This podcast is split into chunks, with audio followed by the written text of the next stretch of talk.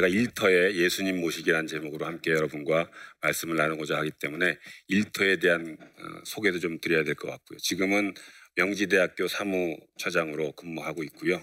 그 전에 대한항공에서 29년, 또 대한항공 계열사에서 어, 대표로 4년 정도, 그래서 33년 일반 직장에서 근무하고 지금 이제 학교에서 근무하고 있습니다. 오늘 여러분과 함께 일터의 예수님 모시기 말씀 나누게 돼서 반갑고 영광스럽게 생각합니다.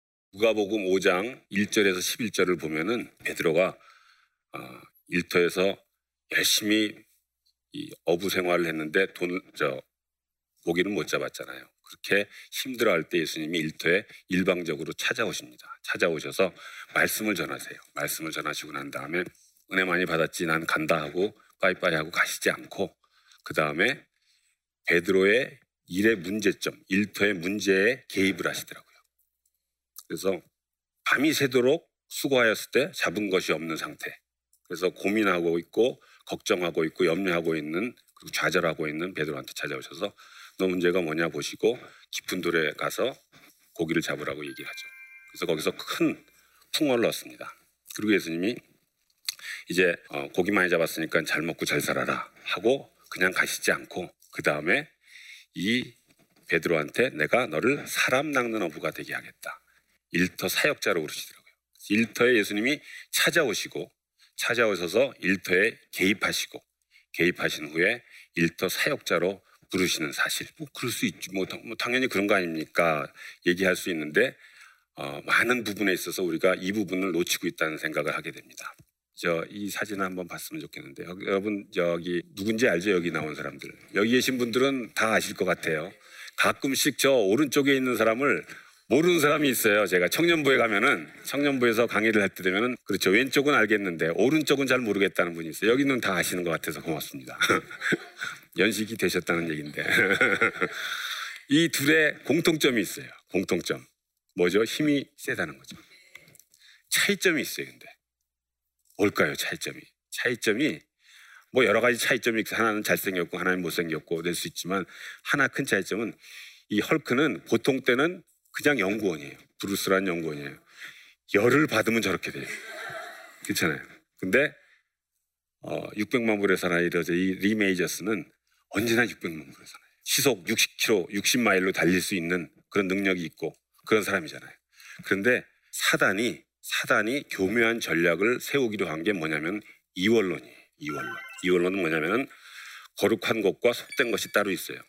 교회는 거룩하고 일터는 그냥 속된 거예요. 그리고 교회에서 이루어지는 모든 활동은 거룩한 거고 일터에서 하는 건 그냥 세속적인 거예요. 그래서 이제 분- 분리하는 거예요. 그래서 하나님은 이쪽만 좋아하시고 이쪽만 관할하시고 이쪽은 제가 알아서 하는 거예요. 라고 생각하게 만든 거예요. 많은 경우에 있어서 많은 그리스도인들이 이원론의 담벼락 때문에 보통 때는 헐크의 브루스 연구원처럼 생활하다가 이 교회와 아니면 어떤 신우회 이런 일들만 되면은 막 갑자기 헐크가 되는 거죠.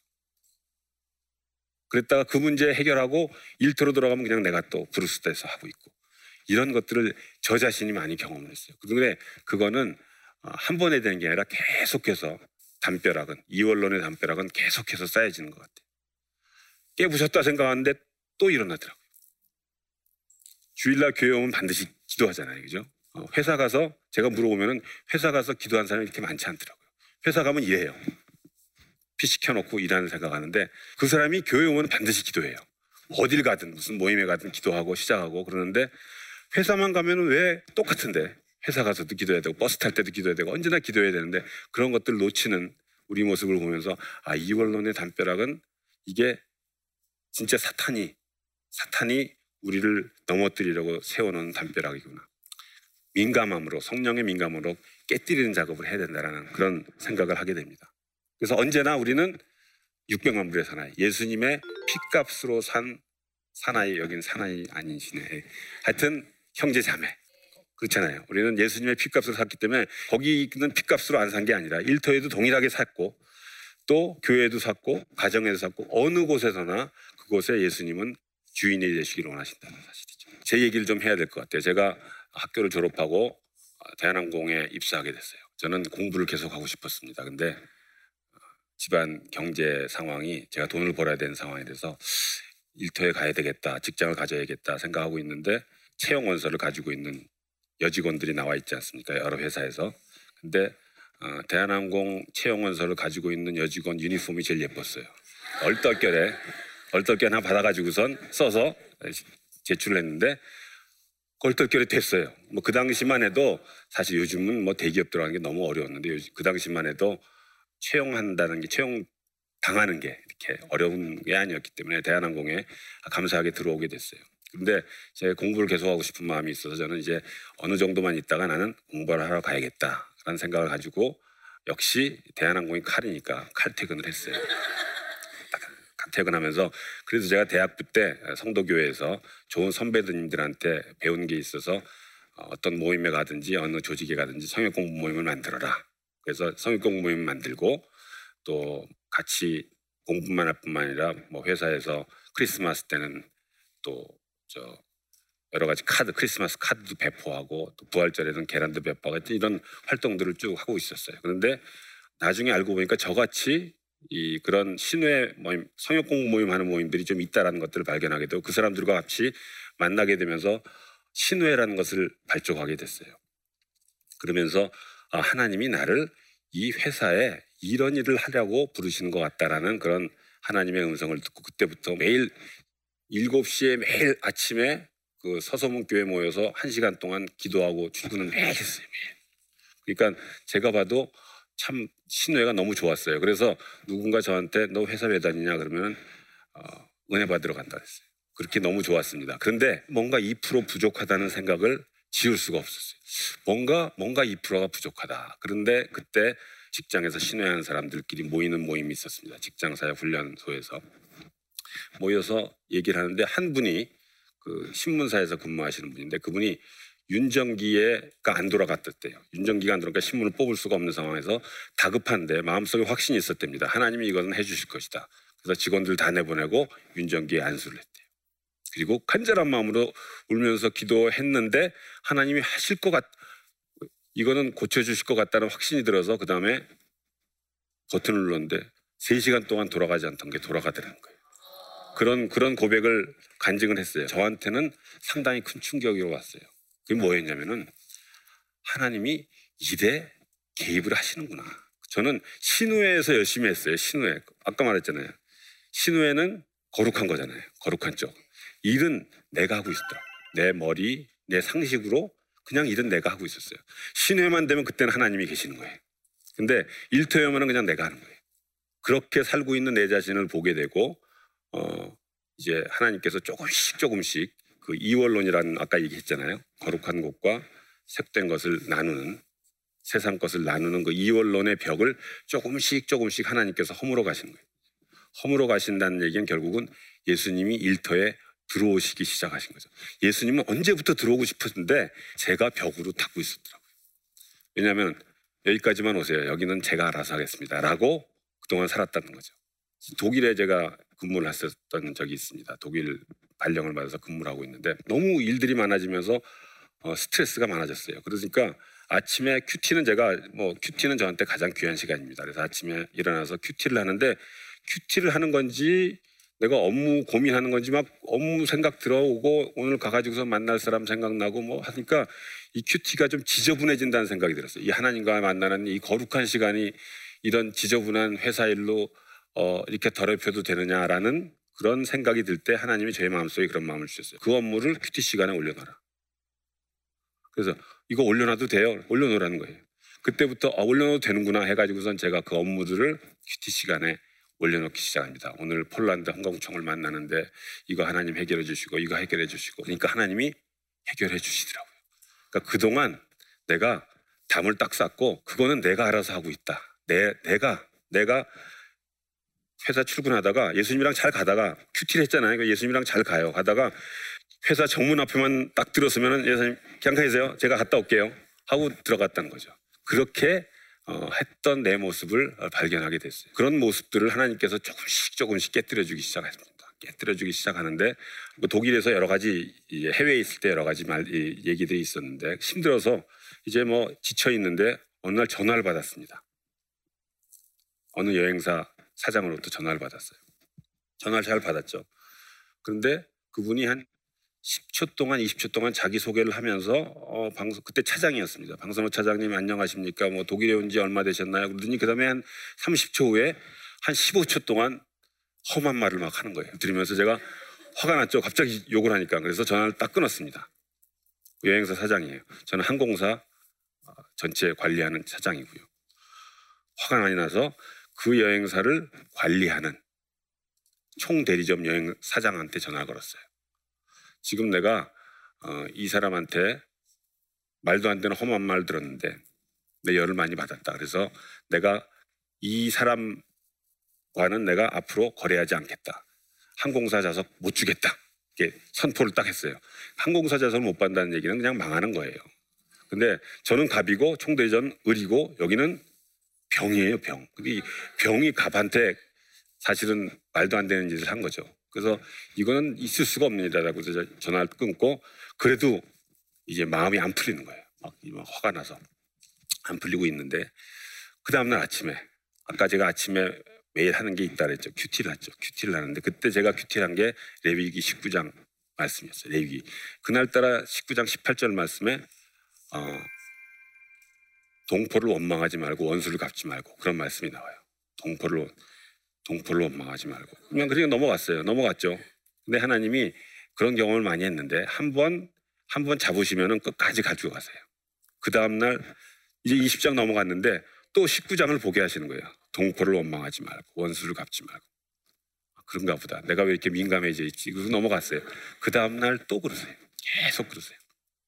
그래서 하나님 그래서 어떻게 했으면 좋겠습니까? 그 사람한테 전화를 걸리는 거예요. 마음속에 마음속에 전화를 걸래. 그래서 제가 이제 하나님한테 그렇게 말은 안 했지만 그런 생각을 가졌어요. 하나님 직장 생활을 안 해보셔서 그런 모양입니다. 사회생활에서는 일반적으로 이럴 때 병이 그 갑, 갑을 병입니다. 병 병이 저한테 전화 걸어서 그동안 지난번에 한 거 실수한 거 죄송합니다. 그러면 내가 그럼 내가 좀 참아줄게요라고 그냥 정도 하는 게 일반적인 건데 하나님이 사회생활 안 해보신 것 같습니다라고 했는데 계속 계속해서 저한테 그 마음을 주시는 거예요. 그래서 적용 사항에 어, 그 사람 사장님께 전화 걸기 회사에 갔습니다. 회사에 갔는데 뭐 일이 아까 많다 그랬잖아요. 많이 막 일하다 보니까 어 항상 뭐 7시 되고 8시 되고 그랬는데 그날따라 4시 5시 됐는데 일이 다 없어져서 또 생각나는 거야. 아 전화 걸기. 이 사람한테 내가 전화를 걸어야 되는구나. 정말 걸고 싶지 않아 전화했어요. 그 사람이 걸어야 되는데 왜 내가 걸어야 되는지. 그래서 억지로 전화를 들고 전화를 걸었습니다. 그 사람에게 대한 화가 난 분노는 그대로 있었어요. 근데 걸레니까 걸었죠. 근데 전화를 거는 순간 그 사람이 할로라고 받는 순간 그때 참 놀라운 걸 경험했는데 제 속에 없었던 그 사람을 향한 연민과 사랑이 없었던 거예요 전혀. 근데 막 생기더라고요. 그래서 울면서 전화를 했어요. 바보처럼 막 울면서 혹시 제가 잘못한 거 있으면 용서해 달라고요. 전화를 걸면서 전화 걸어서 그러면서 느꼈어요. 이게 뭐지? 내 마음속에 없었는데 없었는데 이런 마음이 생기지 하면서 그 사람이랑 통화했고 그분이 나중에 알고 보니까 안 좋은 일이 있어서 걸다가 욱 하는 마음에 저한테 그런 일을 저지르고 나서 반성문을 세 페이지 써놨더라고요. 근데 보내지도 예 보낼래니까 이것만 보내긴 뭐하고 또 만날래니까 미안하기도 하고 하여튼 벌벌벌 떨고 있었는데 하나님이 그렇게 저랑 만나게 해주신 거죠. 만나게 해주시면서 나중에 그분과는 아주 좋은 관계로 가질 수 있었습니다. 그걸 보면서 제가 그런 걸 느꼈어요. 이걸 내가 내 상식으로만 해결했다면 그냥 그 사람과 그냥 떨어져 있었을 거예요. 계속 계속 분노를 가지고 있었고 그리고 하나님과 하나님의 음성을 내가 듣지 않았다면 그렇게 살았을 텐데 하나님이 들어오셔서 일터에 문제들을 올려드리니까 그 올려드리는 것들을 하나님께서 하나하나 해결해 주시고 마치 어떤 느낌이 드냐면 기다렸다는 듯이 내가 내 내가 얼마나 뭘 안다고 아무것도 모르는 내가 그 일들을 사람과의 관계 문제도 그렇고 거래처 관계 문제도 그렇고 고객과의 문제도 그렇고 뭐 여러 가지 전략을 세운 것도 그렇고 내가 했다는 것을 발견하게 해 주셨어요. 그럼에도 불구하고 일터에서 힘들 때가 있어요. 월화수 뭐 금금금 그런 거 들어보셨죠? 네. 분명히 금토일이어야 되는데 금금금이에요. 계속 회사를 가는 거예요. 또 야근하고 또 야근 이게 12시 전에는 퇴근해야 되는데 매일 그 다음날 퇴근해. 아, 난왜 이렇게 힘든지. 난, 난 진짜 못 살겠습니다. 하나님 모시고 생, 생각할 여력이 없습니다. 그럴 때 시편에 보면은 다윗이 고백한 것들이 다 그거예요. 일터에서 힘들어 죽겠습니다. 나. 나 진짜 못 살겠습니다. 쟤 때문에 못 살겠습니다. 쟤 때문에 못 살겠습니다. 지금 상황 때문에 못 살겠습니다. 하는 게 다윗의 고백이더라고요. 그 고백을 나한테 그대로 적용하는 거예요. 하나님, 정말 못 살겠습니다. 힘들겠습니다. 힘듭니다. 어, 그런데 어, 하나님 날 도와주십시오라고 기도하면서 근데 그러려면 예수님을 일터에 모셔야 되는 거죠. 야근하면서 야근하면서도 속에 마음속에 욱하는 마음이 생겨요. 쓸데없는 야근 한다고 생각할 때도 하나님께 하나님 나와 함께 하시죠. 나 힘들어 죽겠습니다. 고통스럽습니다. 얘기하는 거예요. 그거를 예수님은 받기를 원하시고 그럴 때 하나님께서 어떻게 하시는지 예수님이 어떻게 나에게 내 마음을 변화시켜 주시고 또는 나에게 지혜를 주시고 나에게 놀라운 깨달음을 주시는지를 체험한다면은 일터가 그동안에 가지고 있던 일터가 아니라는 생각이 듭니다. 베드로가 했듯이 그냥 깊은 도에 가서 그물을 던지는 거예요. 그러니까 어떻게 됐어요? 엄청난 풍어를 엮었잖아요. 그게 하나님이 일터에 오셨을 때 그리고 그럴 때 하나님께서 너무나 기뻐하시고 우리에게 주시고자 하시는 것들이 많다는 것들을 일터에서 체험하고 누리고 또 어, 그것들을 함께 나누는 저와 여러분이 됐으면 좋겠습니다.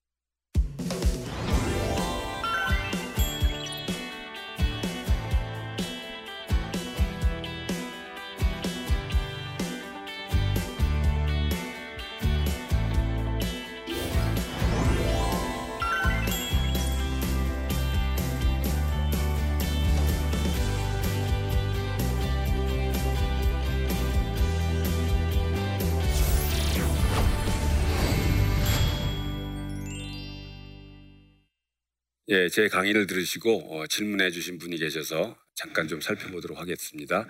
오랫동안 교수가 되기 위해 기도하고 노력했는데 원치 않는 직장 생활을 하게 되었습니다. 하나님이 왜 여기에 보내셨는지 이해가 되지 않고 원망스럽기까지 합니다. 직장 생활을 계속해야 할까요?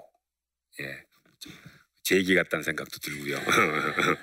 생각이 드는데, 어, 하나님이 그 환경을 통해서 일을 많이 하시더라고요. 그 당시는 뭐 어떤 상황인지 모르겠지만 저 같은 경우는 어, 가정의 경제를 책임져야 되는 상황이었기 때문에 그래서 일을 하게 됐어요. 그렇게 일을 하면서 어, 상황이 어떻든 간에 제일 중요한 것은 지금 있는 그 상황에서 골로새서 3장 23절을 어, 마음에 묵상했으면 좋겠어요. 무슨 일을 하든지 마음을 다하여 죽게 하듯 하고 사람에게 하듯 하지 말라. 그게 어, 지금 있는 일터에서 이루어져야 될 삶의 모습과 태도가 아닐까 생각을 합니다. 그렇게 할 때 하나님께서 이제 다 됐다 생각하시면 다른 길을 열어주실 거라고 생각해요. 지금 있는 상황에서 열심히 죽게 하듯 하면 하나님이 어 이제 다 컸구나. 그럼 이제 이거 보여줘야겠다. 하나님께서 보여주시는 거. 그거를 저는 너무나 어, 직장생활 30 넘게 하면서 많이 느끼고 체험하고 경험할 수 있었습니다. 그래서 두려워하지 말고 절망하지 말고 걱정하지 말고 뭐 원망은 생기겠죠. 그럴 때 어떻게 해야 되죠? 아까 말한 대로 하나님한테 탄식시를 쓰는 거예요. 왜 그러세요, 하나님? 저좀 저 좀 도와주세요라고 울부짖고 기도하는 거죠. 그게 우리 예수 믿는 사람의 특권이 아닌가 생각을 하게 됩니다. 그 다음 또 질문이 직장 생활하면서 신앙 생활을 하기가 쉽지 않습니다. 평일 예배는 꿈도 못 꾸고 주일에도 종종 출근하다 보니 주일 성수도 어려운 상황인데요. 어떻게 하면 교회와 직장 생활 다 성공할 수 있을까요? 예, 어렵죠. 예. 어렵습니다. 어, 일반적으로 우리가 이런 직장 생활과 교회 생활 이렇게 나누는 것 자체가 우리 속에 있는 아까 말한 대로 사실은 이원론이에요. 이원론이에요. 직장에서도 예수님 모시고 살면 돼요. 거기서 야근하면서 하나님과 동행하면 됩니다. 그리고 물론 주일 성수가 중요해요. 주일 성수 중요한데 사실은 주일 성수 못하는 직종들이 많이 있습니다. 뭐 병원에서 근무한다든지 저희 같은 경우 승무원들 승무원들 비행기 타고 가다가 어 주일날이네. 전 뛰어내리겠습니다. 이럴 수 없잖아요. 거기서 일을 하셔야 돼요. 그런 상황 속에서 하나님과 동행하는 연습을 하는 게 참 중요하다는 생각이 들고 그렇지만 그렇다고 주일 성수는 그냥 대강 해도 된다 그건 아닌 것 같아요. 제가 그동안 제 경험을 보고 저를 보고 또 많은 크리스찬들을 보면서 주일 성수가 할 수 있는 상황인데도 뭐 다른 일 때문에 깨뜨리고 깨뜨리고 하면은 신앙이 무너지는 것들은 보게 돼요. 그래서 주일 성수는 진짜 붙들어야 될 거라는 생각이 드는데 혹 못하는 상황이고 어려운 상황이라면은 하나님께서 이곳에 나를 보내주신 이유를 발견하기 위해서 어, 기도하면서 어, 나아가면 좋지 않겠나 그런 생각을 하게 됩니다. 어, 오늘 예수님 일터에 모시기 짧은 시간이지만 여러분과 함께 나눌 수 있게 돼서 반가웠고요. 어, 여러분의 일터에 어, 여러분의 가정에도 마찬가지고요. 그동안 교회에는 잘 모셨겠지만 그 외의 일터에 그 가정에 여러분 예수님 모셔서 풍성한 삶 누리는 여러분 되시길 바랍니다. 감사합니다.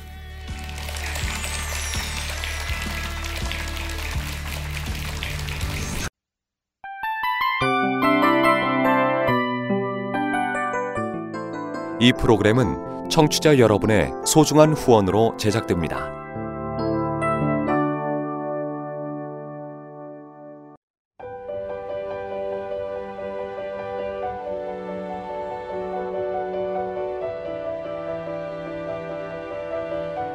세상에는 수많은 교회들이 있지만 더 깊이 있는 말씀 강해를 찾기 위해 크기로만 교회를 선정하지 않습니다. 보다 좋은 영적 콘텐츠를 더 많이 나누기 위해 방송비를 받지 않습니다. 1년 365일 복음만 전하고 싶어서 우리는 광고를 하지 않습니다. 온누리의 복음을 땅끝까지 CGN TV와 함께 땅끝 선교사가 되주세요.